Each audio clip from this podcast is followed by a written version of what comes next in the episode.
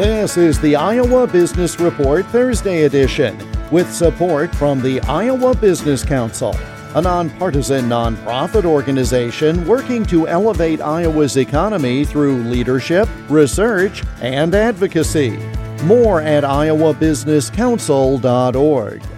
Matthew Pohl is principal at the Rewild Group. It believes in organizational rewilding to help businesses reset at various stages of growth.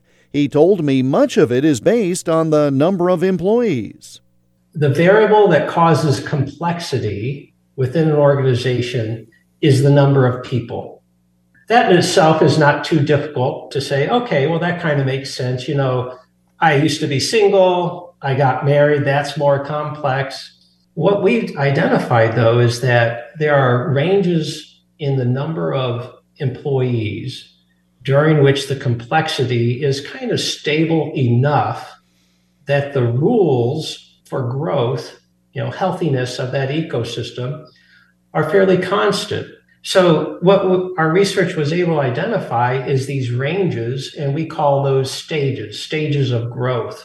So a business goes from stage one through stage seven, and those stages have different numbers of employees related to them.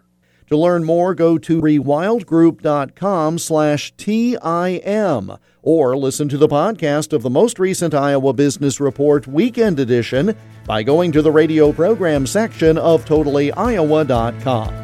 The Iowa Business Report is presented with support from the Iowa Business Council. Learn more and get details on their most recent quarterly member survey at iowabusinesscouncil.org. I'm Jeff Stein for the Iowa Business Report.